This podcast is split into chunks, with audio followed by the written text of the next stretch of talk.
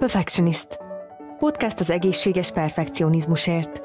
Dr. Huska Emese a sikeres karrier hátteréről beszélget a zene, a művészet és a tudomány képviselőivel.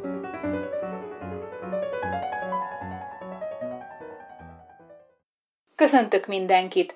Ez itt a Perfectionist bemutatkozó epizódja. Ruska Emese vagyok, zenepszichológus, a londoni Roehampton Egyetemen szereztem doktori fokozatomat.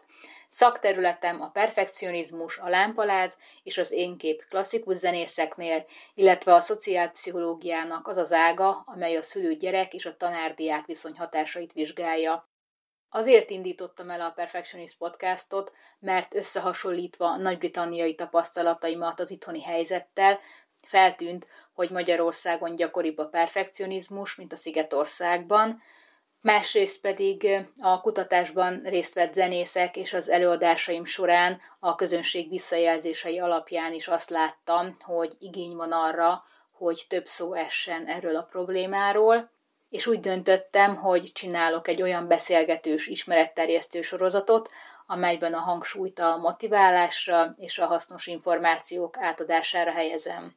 A Perfectionist első epizódjaiban olyan szakembereket kérdezek a zenei előadó művészetben alkalmazott módszerekről és képességekről, amelyek elsajátításához vendégeim szakértelme segítséget nyújthat az önfejlesztésben és a nehézségekkel való megküzdésben is. A zenei vonal mellett terveim szerint olyan a szakmájukban sikeres személyiségekkel is tervezek beszélgetéseket, amelyek révén betekintést nyerhetünk abba, hogy ők akik kimagasló eredményeket értek el, miként élik meg saját perfekcionizmusukat, hogyan képesek egyensúlyt tartani a hatékonyság és a tökéletesség között labírozva. A Perfectionist Podcast mindenki számára készült, de különösen azoknak ajánlom, akik úgy érzik, hogy a perfekcionizmusuk vagy éppen a bénító szorongás miatt nem tudják olyan szinten megvalósítani a vágyaikat, ahogyan szeretnék.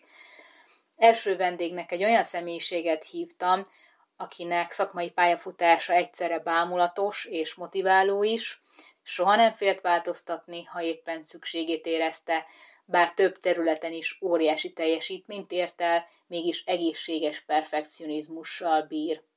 Ő dr. Lénár Tágota, sportpszichológus, tanszékvezető egyetemi docens, 15 éves korától sportlövő, világ- és Európa bajnok, Első diplomáját magyar-orosz tanári szakon szerezte, aztán egy budapesti általános iskolában tanított, miközben a Testnevelés Egyetemen sportlövő szakedző diplomát szerzett, és már öt éve dolgozott tanárként, amikor úgy döntött, hogy beiratkozik az ELTE pszichológia szakára.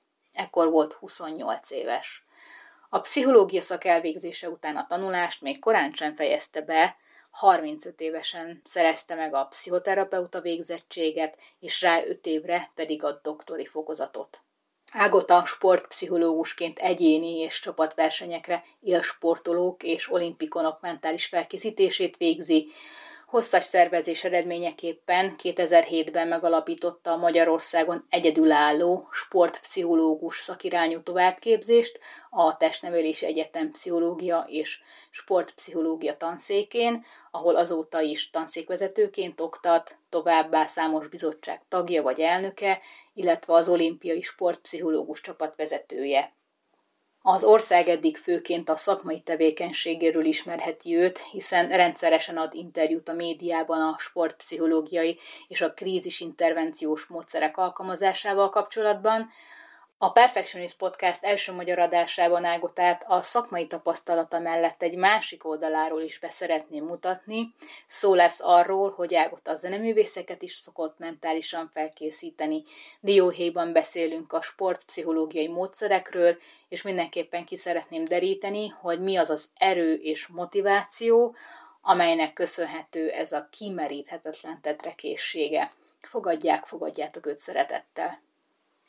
Nagyon szépen köszönöm, hogy elvállaltad, meg időt szakítottál erre, és azzal, hogy veled beszélgetek a szerintem hihetetlen magas teljesítményed motivációiról, nem titkot vágyam, hogy a hallgatókat inspiráljam arra, hogy soha nem késő változtatni, mindig érdemes tanulni és fejlődni. A munkásságodról olvasva az első kérdésem azonnal az volt, hogy mi benned az a hajtóerő, aminek hatására ilyen sokat tanultál és fejlesztetted magad. Nálam nagyon érdekesen alakult a helyzet, mert általános iskolában a tanítás kapcsán megtapasztaltam azt, hogy hogy a gyerekek nem szeretnek annyira iskolába járni, nem olyan izgalmasak, érdekesek az órák a klasszikus tanítási módszerek segítségével, és én akkor arra gondoltam, hogy hogyan lehetne ezt színesíteni, hogyan lehetne egy élményközpontú tanítást megvalósítani. Akkoriban hát ez inkább eretnekségnek számított, mert nagyon klasszikus módszereket tanítottak nekünk a tanárképző főiskolán, és ennek megfelelően nem nagyon volt divatban az, hogy valami változtatást eszközöljön egy tanár, és akkoriban még nem volt drámapedagógia sem, tehát az, hogy a gyerekekkel elkezdtünk úgy dolgozni, hogy ennek megfelelően élményközpontú legyen a dolog, átéljenek dolgokat, vagy a kötelező olvasmányokat például eljátszottuk. Tehát, hogy mindig, mindig próbáltam valamit becsempészni az oktatásba, hogy könnyebb legyen, játékos legyen. Azt is nagyon szerették a gyerekek, hogy a klasszikus számonkérési formákat is erőt, erőteljesen megreformáltam. Tehát volt olyan is, amikor például négy-öt gyerek felelt egyszerre, és nem tudták, hogy ebből csak egy fog jegyet kapni. Tehát, hogy a motivációt mindegyik föntartottam, de, de nem volt akkora nyomás, mint hogyha a 30 gyerek elé ki kellett volna állni, és ott makogni a tanár számára. Vagy volt olyan is, amikor közös csoportos feladatokat csináltak, és arra kaptak valamilyen osztályzatot. Tehát nagyon-nagyon próbáltam tágítani én ezeket a kereteket, és ez a mai napig is így van. Nem szeretek unalmasan tanítani, és mindig keresem a lehetőségeket az oktatási módszereknek a megújítására.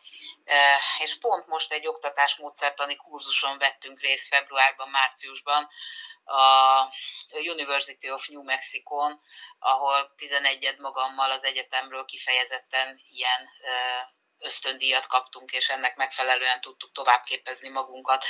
Nyitott vagyok általában a külföldi példák befogadására is, és utána meg persze válogatós, hiszen szeretném a saját jól bevált módszereimet ötvözni a külföldi jó tapasztalatokkal. A másik hajtóerő az volt, hogy hogy valamit jobban csinálni, jó lenni benne, elsőnek lenni benne, ezt valószínűleg a családból is hoztam, nem volt kifejezetten nyomás ez ügyben, hanem csak az volt mindig az elvárás, hogy ha meg tudod csinálni, akkor csináld meg a lehető legjobban. Ehhez minden segítséget megkaptam otthonról, tehát az az állandó inspiráció, támogatás, hogy meg tudod csinálni, képes vagy rá, ha valami nem megy úgy, ahogy szeretnéd, akkor itt állunk mögötted, és segítünk abban, hogy elérd a céljaidat. Én azt gondolom, hogy ez volt a, a másik ilyen nagyon meghatározó. Tehát édesanyám mindig azt mondja, hogy nem baj, ha valami nem sikerült, gondold át, építsd újra, és menj tovább ezen az úton, tehát, hogy ez az erő, kitartás, akarat, mint ahogy ő szokta mondani, mindig meglegyen a háttérben. De ettől függetlenül kétségtelen, hogy nem mindenki ilyen. Tehát vannak versengő típusok, én biztos, hogy versengő típus vagyok. Én szeretek versenyezni is amúgy, szeretek az érre törni, szeretem jól érezni magam abban, hogyha ha valamit jól csinálok, de például a sportársaimat a végtelenségig szoktam segíteni, szószoros értelmében felszereléssel, utazással, mindennel, amire csak szükség van. Tehát, hogy itt két dolog is megvalósul. Az elsőnek lenni érzése párosul azzal, hogy hogyan tudok segíteni a többieknek, hogy ezzel kapcsolatosan jobban tudjanak menni a dolgok. Aztán ez a támogatás és a társas támasz és a, a közösen megélt sikerek további, mint ahogy a sportolóim szokták mondani, lelki benzinkutat jelentenek, mert az is nagy élmény, hogyha valaki egyedül nyer, de én mindig is csapatjátékos voltam, bár egyéni sportágam a sportlövészet, és azon belül is a számszeríjas lövészet, de az nekem mindig is nagyobb élmény volt, hogyha csapatban nyerünk. És ezért, ezért is örültem nagyon, amikor nagyon sokat kellett érte megküzdenünk, de tavaly világ, két évvel ezelőtt pedig Európa bajnok lett a csapat. A lövészetről beszélsz? Igen. Igen. Eleve meg akartam kérdezni, de nekem egyből, tehát hogy igazából meg is válaszoltad, mert ebből nekem abszolút az jön le, hogy nem féltél soha a kemény munkától, mindig is azt nézted, hogy uh, hogyan lehetne jobban megcsinálni, tehát hogy nem kudarcként fogtad föl a hibáidat, vagy a hibákat, vagy a nehézségeket, amik ugye szembe jöttek veled, ha jól értem. Kemény munka az mindig is arra ösztönzött, hogy, hogy jól csináljak valamit, tehát azért én, én, én se szeretek kudarcot elviselni, mint bárki más, viszont a kemény munkával próbáltam bebiztosítani azt, hogy minél kevesebb kudarcom legyen és ugye ennek megfelelően, hogyha halad az ember, vannak kiszámítható dolgok, tehát az, hogy beiratkozol egy egyetemre, és hogyha rendesen tanulsz, akkor azt el fogod végezni, ez egy kiszámítható dolog. A sportban viszont nagyon sokszor adódnak olyan helyzetek, amiket nem lehet előre megtervezni, ezért szeretjük és utáljuk egyszerre, hiszen történnek olyan dolgok, amikor csak nagyon kicsin megy el a, a siker, vagy, vagy nagyon kicsi hiányzott volna hozzá, vagy éppen a másik csapattag nincs csúcsformában, tehát hogy ott már azért kevésbé kiszámítható. De pontosan ez a változatosság is egyben az, hogy hogy az ember szereti csinálni. De azért a mi életünkben is volt egy olyan szakasz a sportban, amikor tíz éven keresztül nem álltunk dobogóra, és akkor mindenki más már azt mondta, hogy hát akkor talán most már hagyjátok abba, mert ebből úgyse lesz semmi, aztán mégiscsak lett. Ne, hogy és, lett belőle valami? Hát úgy, hogy olyan emberek léptek be a körbe, akik még motiváltabbak voltak, és tényleg nyerni akartak. Tehát a harmadik csapattag lecserélődött, és aki belépett a helyére, az úgy jött, hogy ő, ő világbajnok akar lenni és ennek megfelelően beleadott mindent. Viszont a legszomorúbb mindig az a történetben, amikor valaki negyedik. Tehát az a negyedik hely, az, az a sportban általában ilyen, ilyen nagyon nehezen megélhető Hát helyzet. szerintem ez ugyanez van a zenészek világában is, ugye, mert ugye a három érmet szoktak kiadni, vagy három helyezést, három díjat, maximum egy külön díjat ugye a művészetek világában. Ezt tudnánk is adaptálni szerintem tapasztalatból is mondod, hogy, tehát, hogy miért nehéz a negyedik helyezés? Azért, mert ez egy mesterségesen kialakított lépcső, tehát az, hogy valaki dobogóra áll vagy nem, az a között már óriási különbség van, pedig ha magát a teljesítményt nézzük, akkor nem. Éppen ezért én nagyon jónak tartottam azt a kezdeményezést, amikor a londoni olimpia után, és azóta folyamatosan így van, nem csak az első, második, harmadik helyezettet díjazzák itthon, kitüntetik őket, hanem a döntőbe jutottakat, tehát ahol 6-os, 8-as, vagy attól függ, hogy a sporták hogy adja, aki döntőbe jutott, azokat is ünneplik, köszöntik, hiszen pont a sportban és gondolom a zenében is ez ugyanígy van, néha nagyon-nagyon kis különbségek adják a helyezési sorrendet és azt is meg kell becsülni, amikor valaki óriási munkával például egy olimpiai döntőbe jut. Erről eszembe jutott az, ugye vannak exakt sportágak, mondjuk az úszás vagy a céllövészet, amikor tényleg teljesen objektív módon lehet értékelni, de mi, mi a helyzet azokkal a sportágakkal, ami hasonlít ugye a művészetekre, és hogy teljesen szubjektív módon ugye a művészi értékeket és képességeket mérik, mint mondjuk a, a szertorna, bocsánat, a talajtorna, vagy bármi, ami, vagy a műkorcsolyázás, ugyanígy a zenében is, tehát hogy volt-e tapasztalatod ilyen sportolókkal, vagy zené, nyilván zenészekkel, hogy hogyan lehet felkészíteni egy zenészt arra, hogy elfogadja a zsűri döntését? Mit mond az ember Berki Krisztiánnak a londoni olimpia döntője előtti délutánon? Krisz, te akkor is a világ legjobb tornásza vagy, ha holnap lepontoznak. Angliában két angol ellenféllel szemben, őszintén megmondom, én se hittem volna, hogy tud nyerni egy magyar sportoló és mégis sikerült. Tehát, hogyha ketté lehet választani ezt a dolgot, és nem azon aggódik valaki, hogy most hányadik lesz, hanem mindent belead abba, amit neki csinálnia kell, és elfogadja a döntést, és ez utána még további keményebb munkára ösztönzi, akkor általában azért eh, ez a dolog szokott sikerülni.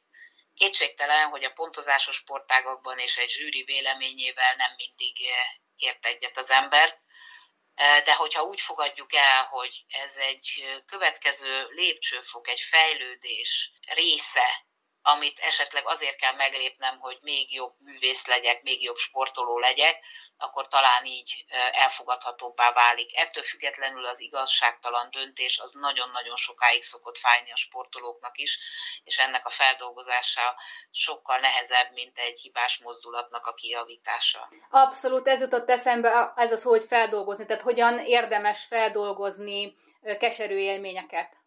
Ez természetesen esete és sportolója vagy művésze válogatja, tehát nagyon fontos ilyenkor a háttérnek a felderítése is, hogy az életében milyen dolgokhoz kötődik ez még, és hogy ennek megfelelően milyen érzeteket, érzéseket, élményeket hoz elő, vagy esetleg további traumákat mert ez meghatározó lesz a feldolgozás szempontjából, és akkor a szakember ennek megfelelően választ módszert, ami arra az adott helyzetre igaz.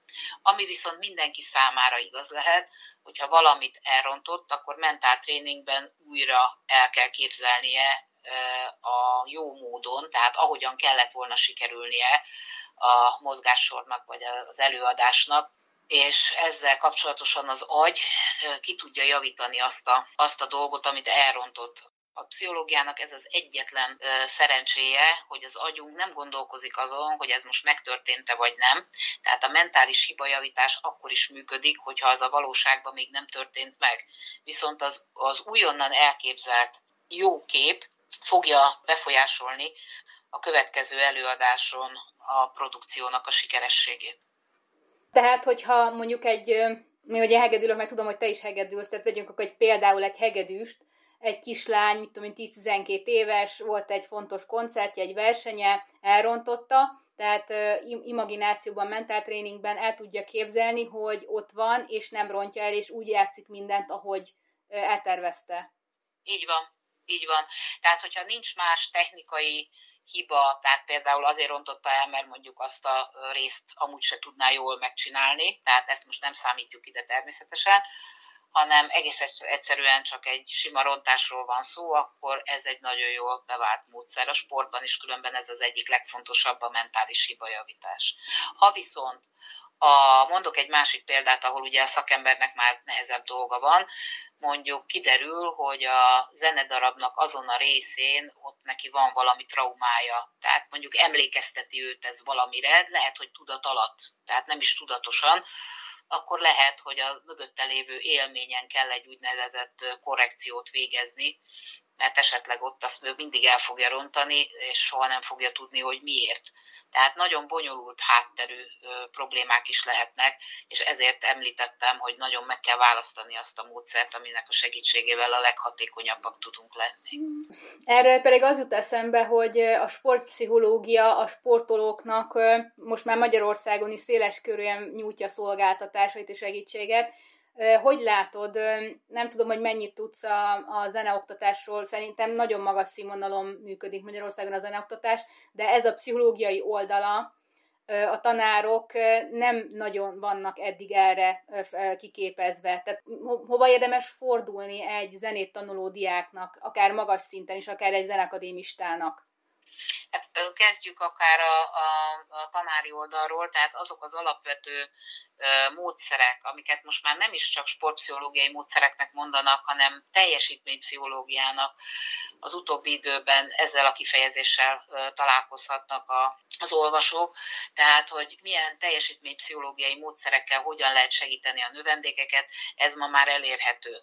Tehát az ilyen jellegű kurzusok és szakkönyvek már elérhetők. Az, hogy a zenetanárok oktatásába ez még nem teljesen épült be, én azt gondolom, hogy a későbbiekben fog, pontosan azért, hogy ne veszítsünk el tehetséges gyerekeket pusztán azért, mert mentálisan vagy pszichológiailag nem tudjuk őket megfelelő módon felkészíteni. Tehát azért a régi szelekció arra vonatkozott, hogy vagy valaki tudja, vagy ha nem tudja, akkor mehet. Na most ugye most jön be a, a képzési oldal, mert azt mondjuk, hogy nem tudja a gyerek, nézzük meg, hogy meg tudjuk-e neki tanítani át tudjuk eléptetni vele ezeket a dolgokat, fel tudjuk-e készíteni arra, hogy ügyesebben versenyezzen, ügyesebben koncertezzen, és ezek, ezek a módszerek, hál' Istennek tanulhatók, elsajátíthatók, és akkor csak utána legyen szelekció, ne akkor, amikor még valakitől olyan dolgot várunk, amit még nem képes megcsinálni. Először tanítsuk meg arra, hogy ne izguljon, tanítsuk meg arra, hogy hogyan javítsa ki a hibáit, hogyan kell figyelnie, milyen stratégiát, taktikát kell alkalmaznia. Tehát először képezzük ki arra, hogy hogyan lehet ő jó zenész, jó sportoló, és csak utána döntsük el, hogy mi legyen vele. Tehát ez a lépés Magyarországon hiányzik.